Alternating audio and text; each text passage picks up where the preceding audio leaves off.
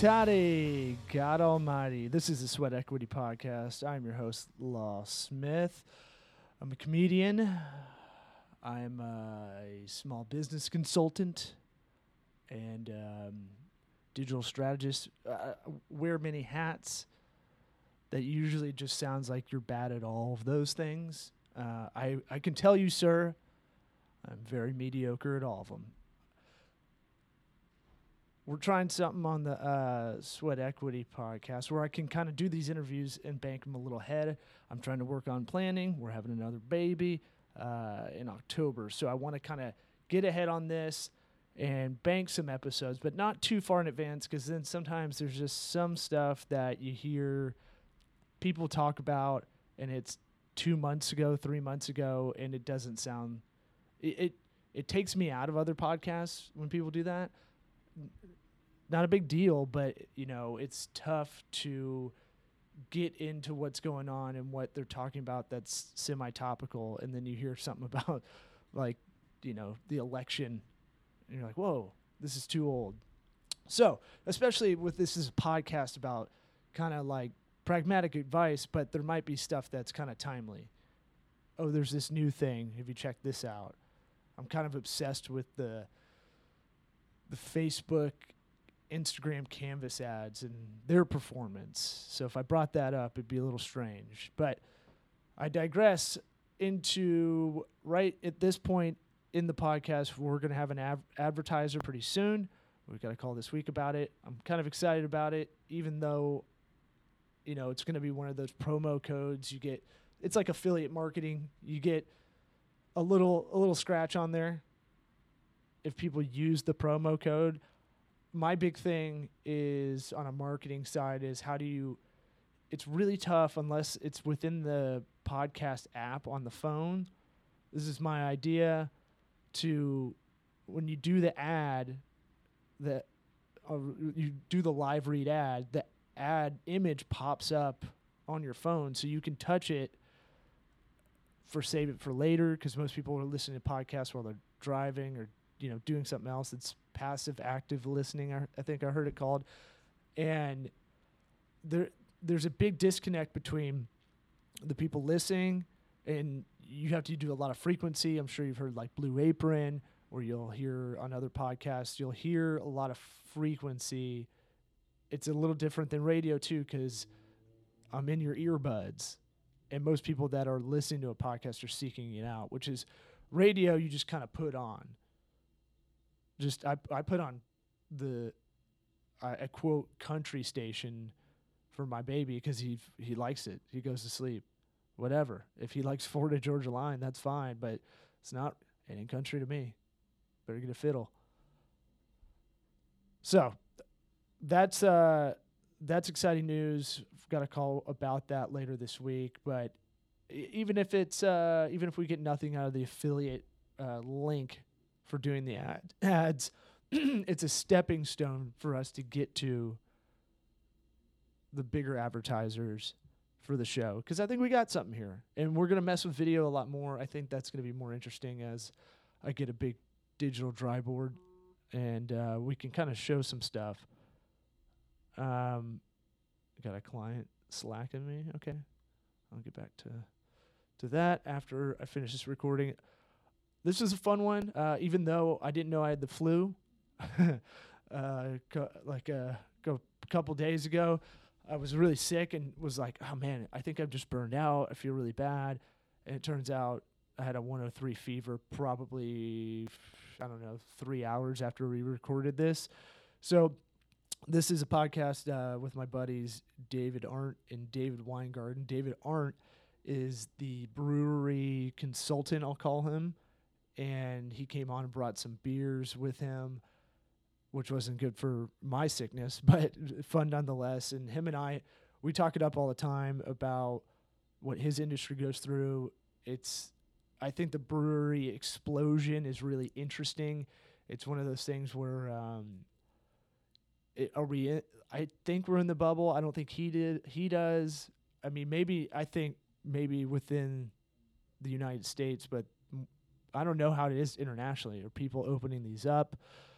so we talk about that, and then David Weingarten, a buddy of mine who's a comedian, buddy of mine as well, part of Cigar City Comedy, uh, recently moved to Denver, but he's he's been uh, working on a side project, and it has to deal with uh, creating a product. And so I thought that'd be kind of interesting. I don't think he wants to give it all away on on air because it's still in prototype mode, and I think he, you know, he probably wants to get talking points down. That's kind of what we're going through, building a site and here's the brand, here's here are your talking points, here's the sales angles, here's why you should use it, here's why you should buy it, blah blah blah.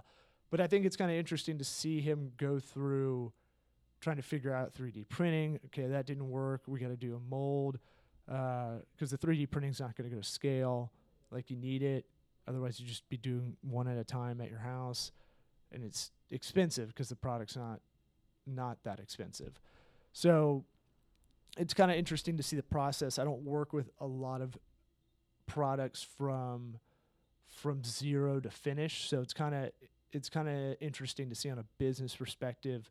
You forget how hard it is to just nail these designs down, nail down what's in your brain, and try to get it out to people. I feel like that's a lot of our value, is to get uh, like a logo. What, what, are you what are you kind of envisioning and trying to extract that information, and then you turn around and try to tell someone else, like designer that info. That's a that's one facet of my job. For him, he's trying to he's had something he kind of made on his own, which are I think are always the best ideas. You know, you just go in the garage and make something. Is what you see you see it on Shark Tank all the time, and so he's going through that process of of getting molds and blah blah all that stuff. So we kind of get into that in the last 10 15 minutes if I remember, although I probably was hallucinating by then. And hit us up if you uh, got any questions. Engage with the podcast. We're going to do a lot more with this. Tell us what you like, what you don't like. If you're an audio nerd, uh, I need to use a program called Leveler. I probably need to stop mumbling so much. Can't help it. I got a tiny mouth and a big forehead. Yeah, ladies. I know. I'm taken, though. so, yeah. Let's get into it.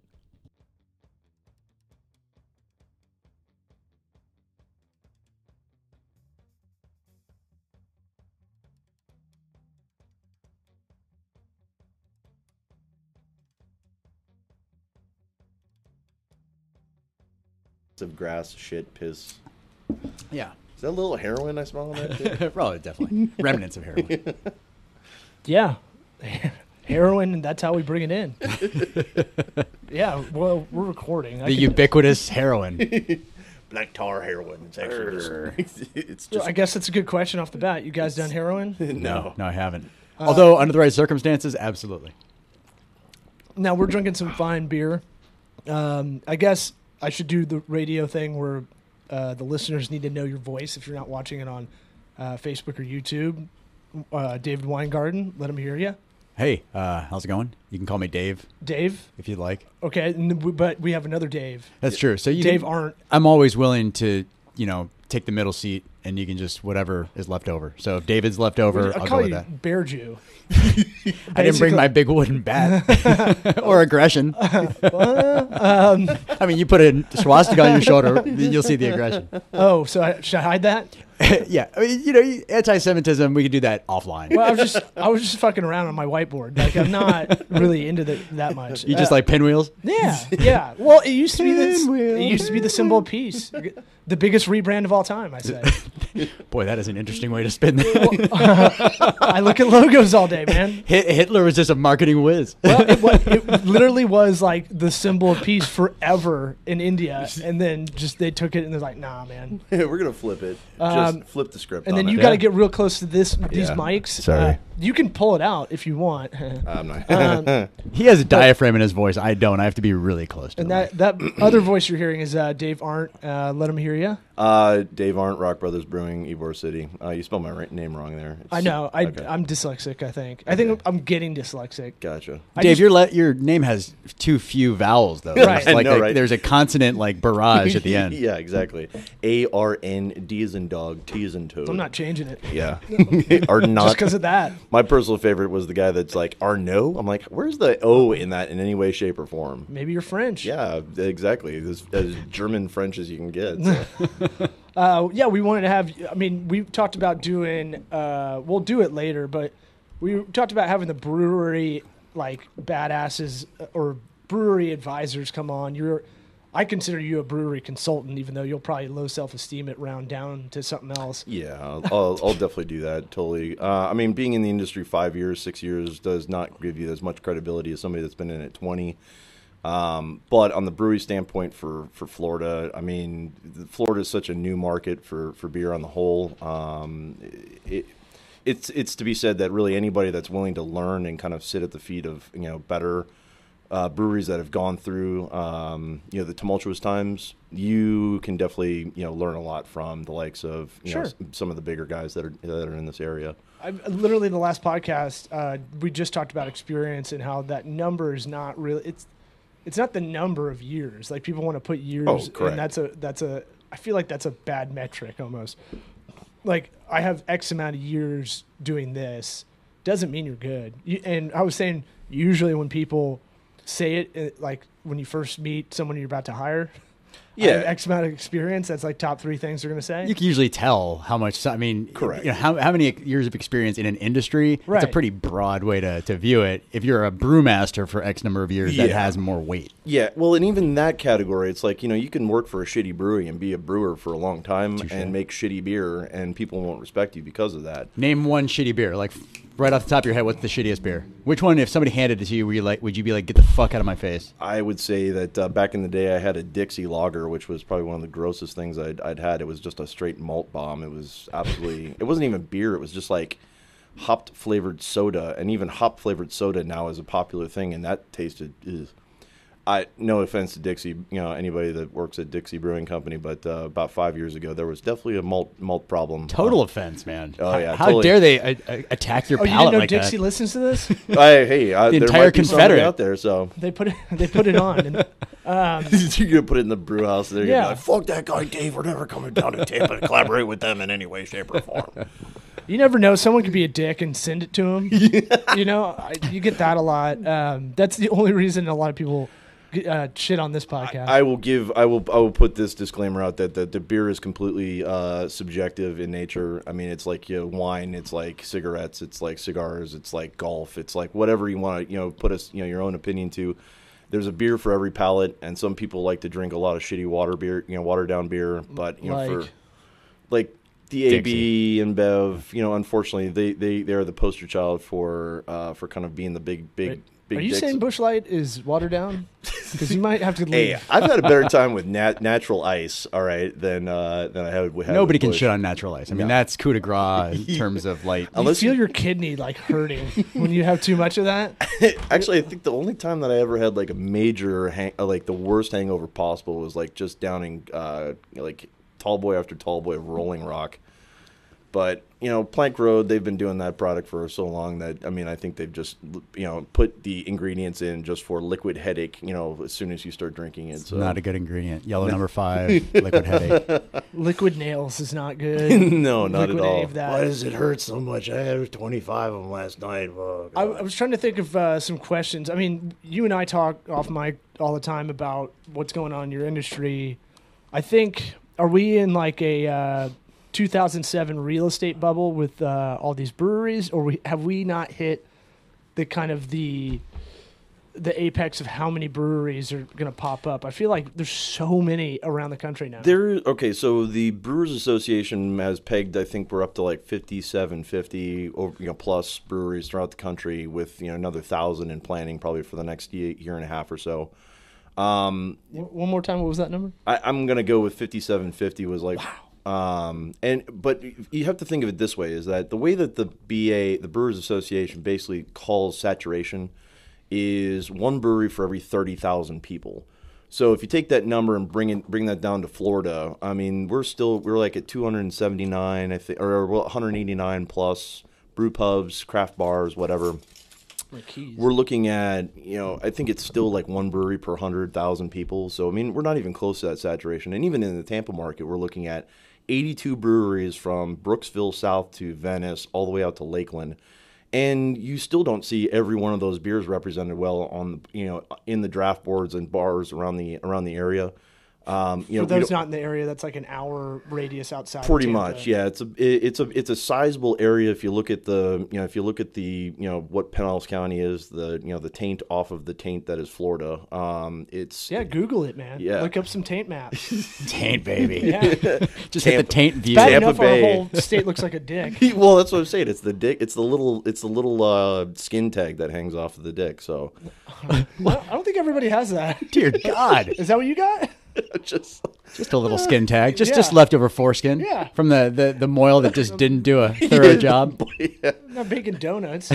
Wait, I have a question. So, so you're saying that they're not well represented. Like some some breweries are not well represented on taps throughout the state. Yeah, and that's not to the to the fault of the brewery, and it's not to the fault of the distributor, and it's uh, it's just the fact that there's just people that are out there that are just they, they're you know they're loyalists to the products that they like, and they don't want to necessarily venture out and try stuff. Or it could be like comedy where you just don't take the time to send in your bookings, and so you're not on anybody's draft list. yeah, and, Yeah. and the reality is this is that you know for most breweries, and and and this is something that I've been uh, you know I've been a big proponent since I've come on board with Rock Brothers here in Ybor is that you've got to get out there and hit the pavement no matter what. You can do as much marketing online as you want, uh, but the reality is like to get face to face coverage with people, Sure. and to put the product in the hand of uh, a potential, you know, either a, uh, somebody just at it, like this week alone uh, for me was I did a tasting in an apartment complex where we only had maybe 20, 25 people show up for two hours. I was at uh, the Art of Ale uh, down on South Howard uh, for a trivia night with about 58 people to do a tasting. I was at uh, a, a KB Homes private um, uh, realtor only um, uh, event last night. You said Katie Holmes isn't Tom? yeah, Ford? not Katie Holmes. Okay. Uh, They KB. drink. Real estate agents drink. They do, yeah. I mean, and we had a great time just talking about, you know, like where we were in the area, like the proximity to, you know, I mean, this is Riverview, so I mean, it's about 30 mi- you know, 30, 40 miles south, uh, east of, uh, of downtown Tampa. So to, to be kind of talking about that area and, you know, be bringing this product from Ybor down there, I mean, that was a great opportunity to reach, you know, to reach these people. So really at the end of the day, the exposure is more about uh, just putting, putting the can in the hand of somebody uh, in order to try.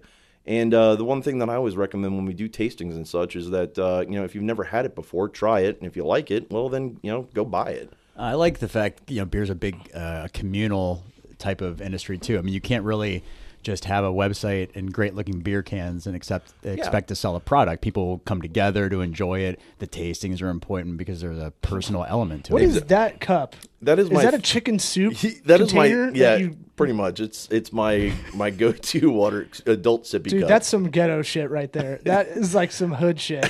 Did it come with the straw opening, or did you Right. make to whittle that yourself? Uh, yeah, yeah, that's what the pocket knife was for. So. God, I want to be trapped this- in the woods with Dave so he can create soup can water containers. No, it'd be a, he'll do he'll create stuff that's unnecessary. There's like a whole sleeve of cups over there, man. You can have uh, five. Well, all right. So the deal was, I, I used to carry like the really nice tumbler, thirty-two ounce tumbler Uh-huh. around, and I was like, I would get, I would get to the bar, I would fill in, fill it up with water, and I would drink three, four, five of them, and then I'd leave the cup in the car, forget to take inside, wash it out, and so I end up having like 15, 20 cups in the back of my car, and I'm like, why am I doing this to myself? It's just, you know, leave them at home. So I just, you know, randomly grabbed one of those one day, and I was like, well, if I lose it, Maybe that's your thing. I don't know. I- Per- like that should be that's your been like. with me for like three months now, so I mean, I haven't lost it yet. So Perfect size for I, I have to go to the bathroom and I can't stop, so let me get something to pee in. exactly. And not worry about my wang And you getting look in, o- in the way. You look over and your dad's taking a piss while driving. and You're like, what? what's happened? I thought we were going to Disney World. oh, I just saw dad dick while driving. oh man, Oh, dad dick while driving. I've, I've got dad dick now. It's great.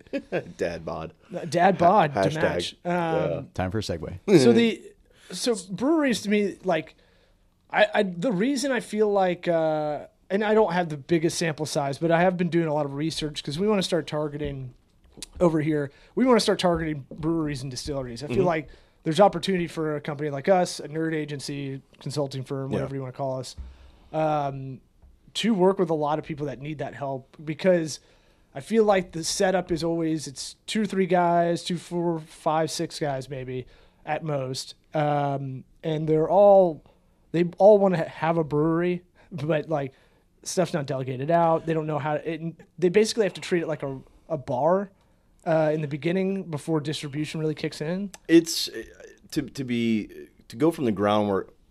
Excuse me, I'm belching. I mean, I'd rather not work with a, a start direct startup, but Correct. I the way to go about. It, I mean, most of these guys they they start the there. There's two camp, two or three camps. One is that they're home brewers that want to expand uh, and grow their uh, their home brews to that next level. One guy usually has to quit his job to do brewing full time, so that way they have product available for a tap room. They get uh, two or three silent partners to invest, and then they start they start doing their brewing. The other opportunity is you've got a couple brewers that decide that they need they want to branch out, so they leave and they have friends that will invest in them, and then they do grassworks and then they start and then they go to instant distribution. Then there's the level where these guys they come in with investment money, they get they buy a they hire a brewer to brew a, a handful of beers for them, and then they basically go to market right away and they do it you know one of two ways. They either go to market with retail already in mind and draft you know available. Um, but really the grassroots way of doing it is that first opportunity where it's like two guys that just want to get out from doing their day-to-day work and start working on the insufferable guy that makes beer in his garage. yeah pretty much hey try my homebrew man it's Yeah. really really tasty No thanks. Are Yeah. there are there licenses and other things you have to obtain in order to be able to well, produce? and the, the beer? joke that I've had, and this has been from uh, since I've you know got really been in behind the scenes in the industry, is that there's eh, there's the 375 questions that you need to ask yourself about you know am I willing am I able to do this? Is that an arbitrary number? It, yeah, I mean it's it's like make it's the it's the it's the 370 questions that nobody's asking you, you know, of how to answer. Like you have to figure them out on your own. And more times than not, most of these guys like they'll be sitting at the bar and they'll be like, "Dude, when I get my homebrew started, my homebrew's really really good right now. When I get my uh, you know brewery started, it's gonna be freaking. We're gonna do this. We're gonna do this." And they have all these like you know listed out things and plans that they're planning on doing but they don't start thinking about the tangibles like you know oh wait i have to have a building that's osha you know osha rated you know do i have a fork truck license you know if i need to do that have i ever keg washed before um, you know what kind of chemicals am i going to need in my in my brew house basically that are going to require you know me to have a you know a floor rated you know to handle corrosive and acidic materials you know you start thinking about these the tangibles you know, you know what what about my insurance? You know, do I have to have on you know my personal health insurance to work as a brewer? You know, do I need to insure the building? Do I need to insure in some case somebody slips and falls? Ensure your beard. The beard is very important. Yeah, the, you have. Do I have the ability to professional grow a beard? And if I do have a you know spotty beard, do I need to get plugs? You know, I is mean, it long kind- enough? I don't know. Probably yeah, not. exactly. Uh, you know, and those are the tangibles that people come, you know, kind of come, you know, into the industry not knowing. Um, but the smart guys will go out, do that homework, or go work at a brewery that's in, you know, that's been working for a number of years, establish themselves, learn the processes, and then go forward. And the problem with that uh, for a lot of people is that it's hard as a single person to do that. You've got to have a support network that gives you that opportunity. You got to moonlight and do it on the side. A lot of guys, you know, will go and do keg washing on the weekend. You know, do learn the production line at, uh, you know, say a, a, bigger craft brewery where they've got bottling, canning. Um, you know, really to put themselves in that knowledge sphere of, of learning, and you've got to be humble. I mean, it's it's an industry where it's like you're not going to make money on anything. You know, to think that you're going to get sold and bought by AB or Miller Coors or any of these bigger breweries um, that are you know investing millions and billions of dollars right now in, in infrastructure or, these- or acquiring. just or to acquiring. I mean, take- if you just like think Google or Alphabet or whatever. Yeah, I mean, A- AB's high end, you know, uh, is. I mean, I, I'm not a huge. I, I I have very very staunch opinions against AB. It's just something that What did they do to you? they did. they, they got bought by a, uh, a foreign company. I mean, come on, man. It's, it it's They were for, they were Belgium? foreign to begin with. no Anheuser Busch is the oldest American. One of this is the oldest Ah, American but brewery. weren't- Weren't they German first? No, they were uh, St. Louis, Missouri. So Mm, I think I know more about beer. uh, I'm sure. What- Yang- what's wrong with South America? Are you against it? I have nothing. uh, My dad was born in Argentina, so Whoa, I, what the fuck? I was going to ask you though. I, you know, I'm, I work in the tech realm. I have for, for like 20 years now, and I work for a startup, and it seems like there's a lot of parallels. People are like, I have some great intellectual property, or I can Yeah. make a good product, and I'm going to be the best ever, and you're one of five million people trying Yeah. to get a startup going. Same thing with beer. Well, and you you probably see it too, where it's like there's applications that are you know probably very similar to one another, and that's where like you see these acquisitions being made, where similar companies are just merging because their ideas are too like minded, Right. and you know either one's got a bet you know better set of lawyers basically to go after the other, and then they just lawyer up and basically buy each other out.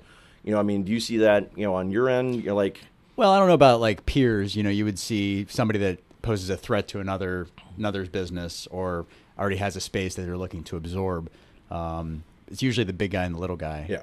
But uh, but yeah, I mean, there's so many similar ideas, and it boils down to uh, networking and Mm-hmm. um, luck. A lot of it's luck. Yeah, I mean, luck is probably. I, I would say hitting that perfect beer is also another thing. I mean, we're talking about. You know, a lot of people always think it's just a it's a uh, it's a product that goes into a can that you drink, you know, just like soda or anything like that. But it's alive. I mean, we're talking about. Uh, you know, you take grain, you take uh, hops, you basically boil them together, and then you take a you know a microorganism called yeast and basically make alcohol out of that.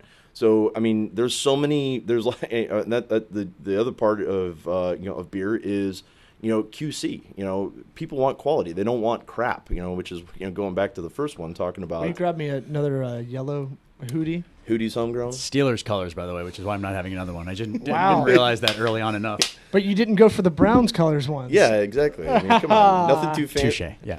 It's it's kind of orange and black. So Eh, Yeah, I mean, if it had brown, I'd be.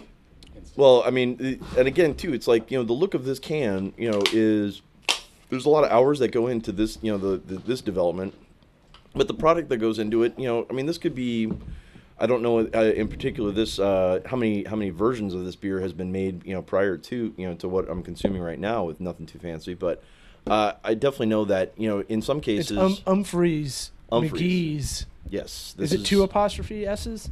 No, Umphreys McGee's, nothing. No, Umphreys McGee is the band, and Mm-hmm. Nothing Too Fancy is the pale ale that they. You get a little microphone problem there. Yeah. Yeah, little It's- ED. it's- Little- yeah. little You little might have to hold it or um, I like how just slowly, wilted. uh, just flaccid dis- mic. in disgrace. Didn't have enough stamina. what so the thing that i'd say the difference between tech though and trying to compare it to brewery is that the brewery business tech is all about uh, being a disruptor and about finding this like finding something to either be a disintermediator or an intermediary that doesn't exist so like uber um, uber is a disintermediary because it just blew out a bunch of taxi cabs right Right. um, and then there's the other ones that create a need, like uh, maybe Postmates was the first of the delivery stuff Okay. um, that didn't exist. We didn't have a, a delivery system for everything that they can go pick up three different spots for you. Uh, you're in Denver.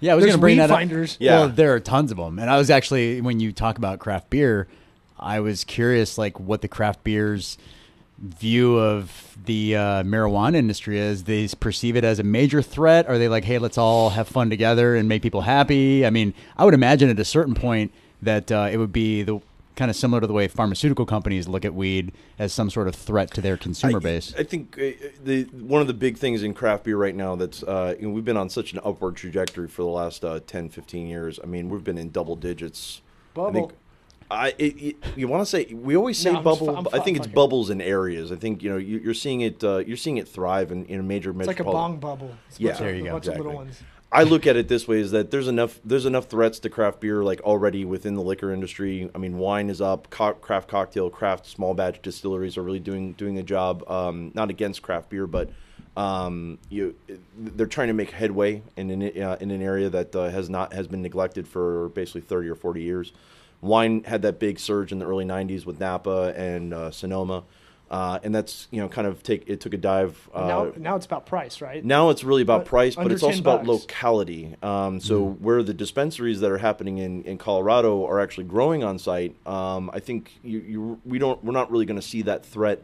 And really in Florida, um, I know in Colorado, it's probably amplifying um, the beer industry because people are going to go do recreational. They're going to go have a beer and eat some Do food. the combo, huh? You know, and I think I think That's, that's, a bold, optimistic move, but Hey, I don't. I don't. Unfortunately, I don't. I, I know enough people that have moved out there to, uh, you know, for for the industry, for the craft beer industry, um, and work in that area. Um, but I don't. I don't. I don't. I've not read anything that has shown or directly Im- has shown a direct impact towards. Oh, living out in, in Denver, there's so many craft breweries out Yeah, there. It doesn't seem to have impacted them. What goes better with uh, after smoking? You know, like a good craft beer, man. That's true. Uh, It's a- really, anything it's a- wet. It's a compliment. it's a compliment. But Rob. I've yes, got cotton craft beer. mouth. I, got, Yeah. I need something thirsty. right. yeah, a fire hydrant will do. Sure. but you'll take craft beer. Yeah. Well, and like one of the things that we, we the, the, the similarities and, and the irony of you drinking Feeling All Right IPA from Rebelution right now is uh, the opportunity that here's a band that represents you know reggae and you know they represent a weed you know the weed culture. Um, and uh, you know one of the aspects of their beer was that they wanted to have that resinous dank smell like that comes from hops. And of course hops are a you know at, up at the top of the family tree you know cannabis and hops are you know very very similar. So um you, there, there's a lot of likeness to the products you know in, in just in that um and i think they complement each other Yeah. uh you know to a degree but i mean i i don't see I, I, I- and again i'm i'm going by you know stuff that i read on the uh you know through the brewers association and a number of the trade magazines uh, that really have not really shown you know too much of that direct impact yet. But I mean, as we start to see the legislation move towards legality, Well, that's it. The political aspect, I think, is the big barrier right now because the uh, government really en- endorses drinking. I mean, it's it's, Yeah. it's heavily endorsed, whereas it's the opposite for Well, marijuana. thing- It's like localized. I mean, we look at it. I, we we look at it too. Is that I mean, to be a really good brewer, you have to be a good. You know, you have to have a law mindset. Um, because of the fact that there's so many laws that change every uh, all every time. Excuse me, that was a Yeah, because they got to make the government's like, ooh, shit, we got to make some money. Well, the biggest thing that's happening right now, and I, I, I- I check the Brewers Association page pretty much uh, every day, but there's uh, they they keep a tab on literally every piece of legislation that's working you know towards forward or against uh, against craft beer on a whole.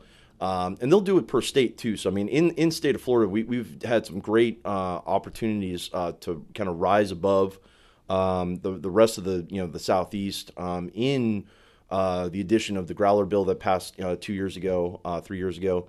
Um, you know, there's a lot of legislation currently that's helping uh, you know brewers and tap rooms basically work towards.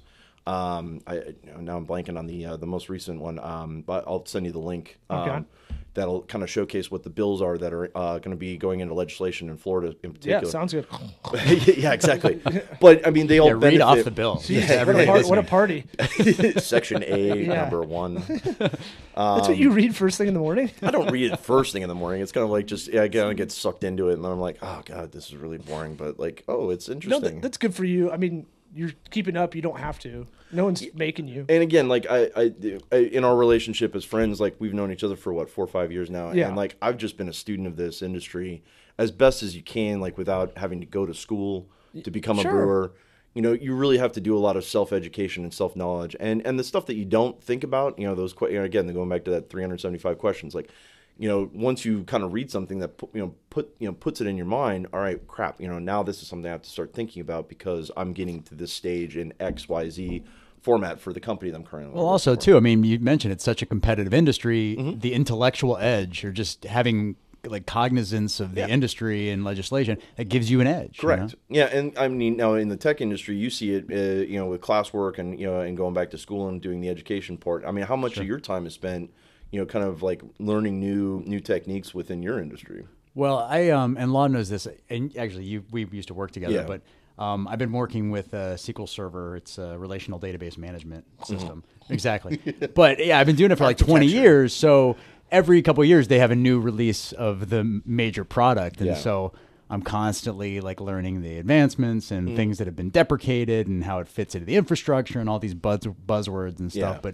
But um, if I don't do that, then I start to make myself obsolete. Yeah. It's like COBOL programmers that never learned a new language. It's like, dude, you were great Totally. once. Totally. and if we have a catastrophe and the Cool. only system left is COBOL, then you are in a prime position. but otherwise, you should have fucking got off your ass and did a little professional Hard education. slam on COBOL on this podcast. Wow. You're 20 years overdue no punches pulled. for some professional development. Why am I? My brain is just triggered. I cuss too. Is that okay?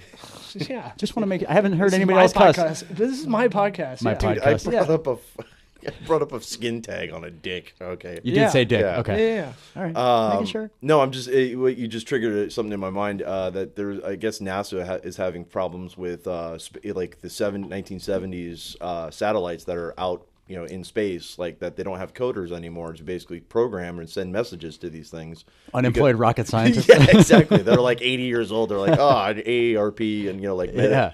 But there, there, ta- there was a, an article basically talking about how that even even even understanding old language, uh, computer language, is still necessary for for the technology that's still around, that's still working. You're like an archaeologist that can read Sanskrit. It's like, Yeah. okay, cool, we'll call you if we need you, but probably not. Very narrow market. Yeah. yeah. But I I just thought it was interesting because when he said that, because it, it does it, there there are you know like I mean we see it in the brewing industry. It's like nobody's making. Uh, you know, the Rapp brewing over in Largo uh, is known for making like obscure German styles that have been dead for you know probably 800 years, and he's resurrecting these recipes because people number one they want to know how to make it, and uh, they're just finding recipes that you know that nobody has tried you know before, and so to have that you know it's the same thing. It's like you know do it does this have a market? No it doesn't um, but it's you know it's a fun boutique beer to try. So you know why not do it you know Yeah. uh, Weingarten, you are going through the process of trying your own, like the aforementioned beer nerd making his own uh, side product after work in the garage. Yeah. Uh, yeah, I just called you a beer nerd. Um, I'll accept the nerd. You're making something that is a tangible product because I feel like everybody I talk to that's trying to do something on the side is like either a service or some kind of app or something like that. Which t- technically there's a digital property to it, but not really. I mean, I want uh, something tangible, and you're going through the process. It's interesting to hear that you're making prototypes and going through 3D printers and all Yeah. that stuff. What's going on with that? What do you any anything you've learned Oh. while doing it? Yeah, yeah. Um, I had to kind of like dedicate my focus outside of work to the process because you know how like ADHD, I'm all over the place. So I had really had to buckle down and uh, manage both my time and my uh, my Adderall resources appropriately to to stay on task. But no, I so yeah, the product I have, and I won't get into specifics. It's called the Mustache. Um, you and I are going to be trying Yeah. to figure out some good marketing strategies and stuff. Um, but it's a it's basically a um, a personal accessory. I'll be very broad, very high level. Personal accessory um, that uh, I think would be really a good tool for guys that don't carry purses or fanny packs to kind of uh, consolidate the things that might be in their pocket they might be using in a social capacity. So very broad. Be on the lookout for mustache. I'll, lot I'll harp clues. I'll harp law uh, about uh, plugging it once This'll it's actually out- come to fruition. We're, we're this will go out next week, so you've got some lead time. So bottom line is, I had to go through the process of uh, obviously figuring out whether my product idea was relevant, finding a person to design it um, using 3D CAD and the other tools, and then we're doing uh, silicone molds uh, with a certain type of plastic, um, which could escalate into an injection mold. But you're talking about a price gap of thousands, like tens of thousands of dollars. So um, the process I've been through so far has taken me to the point where I can do silicone molding with suitable molds for plastic, but not like high volume. You know, with it with hundred percent like defectless Yeah. uh, end end result.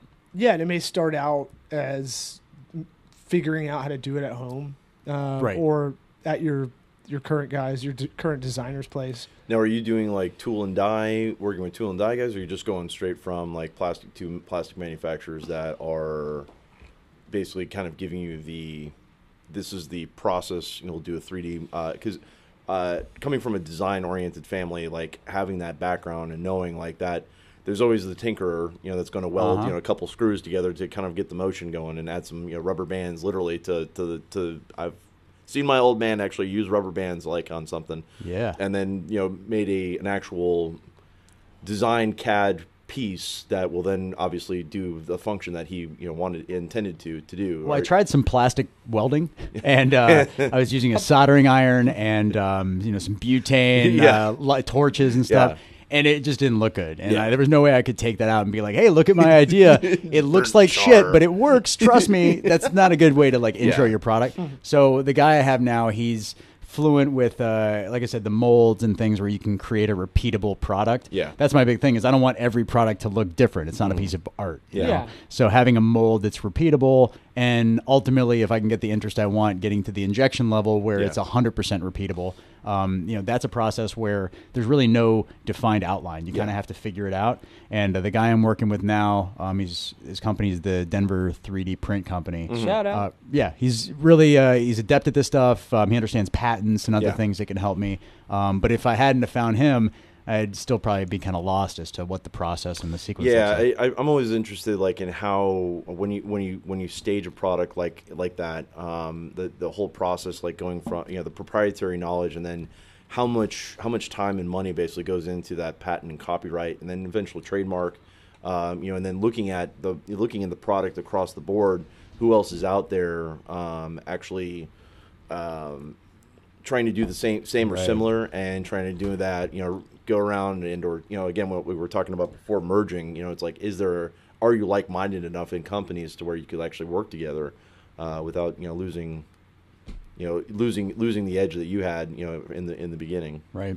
Yeah. Yeah. So, I mean, we're, we're getting to the stage where we're going to start getting a, as far ahead on the branding, marketing stuff. Um, and that's exciting. That's the fun stuff. It has been fun. It's been a good learning experience and understanding my limitations as a creative mind. Um, but uh, That it's honestly good and is one it's of the best in the things you get out of that. What know what you know. You know, like Yeah. it's one of those things where you want to be the. You think about it as the entrepreneur. You want to do everything, and it's like, okay, I'm about a, a two in the design area. I need to figure that out with Yeah. someone else. Right. Um, so, are anything else you can tell? I, I don't know what questions to ask. What's kosher or not? Yeah, we're still in the process. We're still gathering the intellectual property to submit for a patent. Um, so at that level, obviously, I'm a little bit protective of the intellectual property, Yeah. but uh, um, it's. Uh, It's is- a is- cigar cutter for your dick, guys. yeah, if you don't need your dick, like if you just need If you have part a of little your foreskin right? that's hanging off, like I said, the mohel didn't. He Yeah. wasn't thorough, and he Right. left a little bit behind. he sucked on it, but not all the way. right? Isn't that the thing? I can't top that. You Right? win. No, that's. I mean, that happened. I I think that herpes was, was spreading. that was either like an early myth or No uh, way. You think there was actual Yeah. sucking at one point? Yeah, man. I think that's a myth. I, I don't care to research it, but Well, religion has been tied to sucking baby dicks. So, Right. I mean, Judaism has abstained, as far as I know, but maybe ancient Jews had a hankering for baby dick. I don't know, man. Ancient bearded Jews have to be bearded. A mohel has to have a long, unkept beard. And if he likes baby dick, I'm just gonna let Hey. you go. hey, if he Just happens to let like the you run baby out of dick, steam, and I'm just if he riffing has- in a horrible direction. has- i don't want to i don't just want keeps getting lowered, and if he has Just- a baby dick, just back alley tangent riffing. all right. We'll get back to breweries instead of uh, wine gardens. Baby dick. What was the, the company's a baby dick factory? baby, well, not just baby dick. Oh, okay. Yeah, that's our that's Other our genitalia. flagship product. Right. Uh, but uh, but yeah, so it's it's in its infancy, and I want to let it get a little more formal before I give too many specifics. However, if they see my baby dick? Baby dick. Where they see my yeah, that whisper baby song? doesn't describe the size, Yeah. just the uh, Girth, level of experience. Girth matters. Yeah. Just the level of and experience. experience. that old dick. what would you say is like your uh, your time frame for like from where like how, how many months have you already been in uh, like kind of in this uh, production or process mode So I'd say the design, the initial 3D design that I got was about five months ago, and I was working with that original company to try to do the prototypes and everything.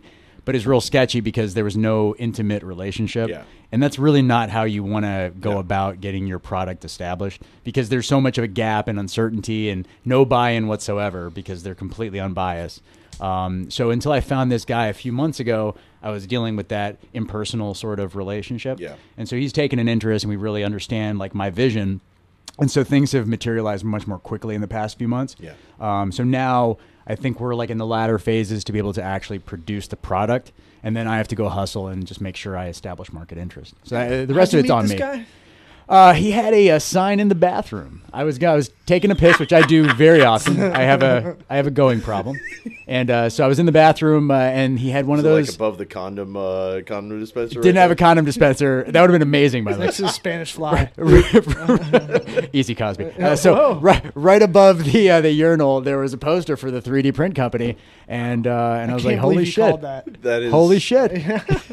That is awesome. yeah, no, good dude. Uh, yeah, so we're uh, we're rolling. That is, uh, I, I mean, out of all the things that uh, I would say that you put money towards, like in marketing or ad advertisement, like that is like, I, no offense to him, that is the last place that I would ever try and try and advertise. No, and I You, mean, he could. You couldn't tell him any. He would be like, "Well, prove me wrong. I already got it. Hey, I look. got a I guy." mean, to be honest, like I, it, it, with the success of that, I, I would, you know, I'll be putting. I'm going to go out and you know buy Rock Brothers Just ad. brand urinal cakes, dude. Then Uh, you don't even have to look up. You can just be looking at your dick, and beyond your dick, there's your logo right there on the urinal cake. Uh, you just beyond your dick, just beyond the tip, which might still be remnants from your circumcision, Yeah. depending on the mohel. I, depending on the one.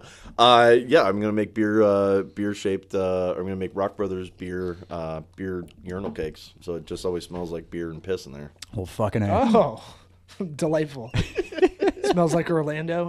Um, Ooh. yeah, dig. Fuck you, Orlando. Um, we're gonna close this out because I've got to do dad stuff pretty soon. Yeah, I thought I thought this was gonna be more of a hang for a while, uh, but uh, dad bod calls. Um, anything anything you see about the industry, brewery wise, uh, in the future? Anything you wanted to bring up that I didn't ask you? Um, I think the I think really the the next trend uh, that's happening, and we're, we're seeing it uh, kind of fall apart a little bit with Drizly. Um, not and not to say that I that don't Drizly, like Drizly that much. but I'm just saying. Wait, that what the- is that? Drizly is a it, they are a delivery service for, for libations. Except Ooh. ABC Liquors Yeah. owns them. Um, Ooh, so you So it you looks, hate it them. looks No, no, no, like no, it just looks like an app that it's its own thing. Yeah. And it's owned by Um, ABC. And this is Okay. no, I mean, and again, we're we work heavily with ABC, and we we've been trying to. I, I've I've definitely established a re- relationship with Drizly to try and be a part of it. Um, but I think that there are a lot of restrictions currently to that um, that don't make that won't make uh, that industry um, very achievable. Um, but I do see that online online beer sales, online liquor sales, and just online uh, delivery services in general that are predicated to to adult beverages basically will kind of take that next that next evolution step, especially with Amazon taking over groceries. Uh, you see Publix now. everything. Yeah, I mean, uh, I, I really see that that's a there, there's an area for improvement on that, and I mean, it, you know, thankfully it started. You know, I mean, thankfully Drizly has has been a, a success story. You know, and not something that we're just like, oh, it's a blot. You know, it's you know past you know past its due. But I think that there is definitely a room for improvement for that. Um, and then as we start to see uh, wholesalers, um, you know, we, we work with a number of wholesalers throughout the state of Florida.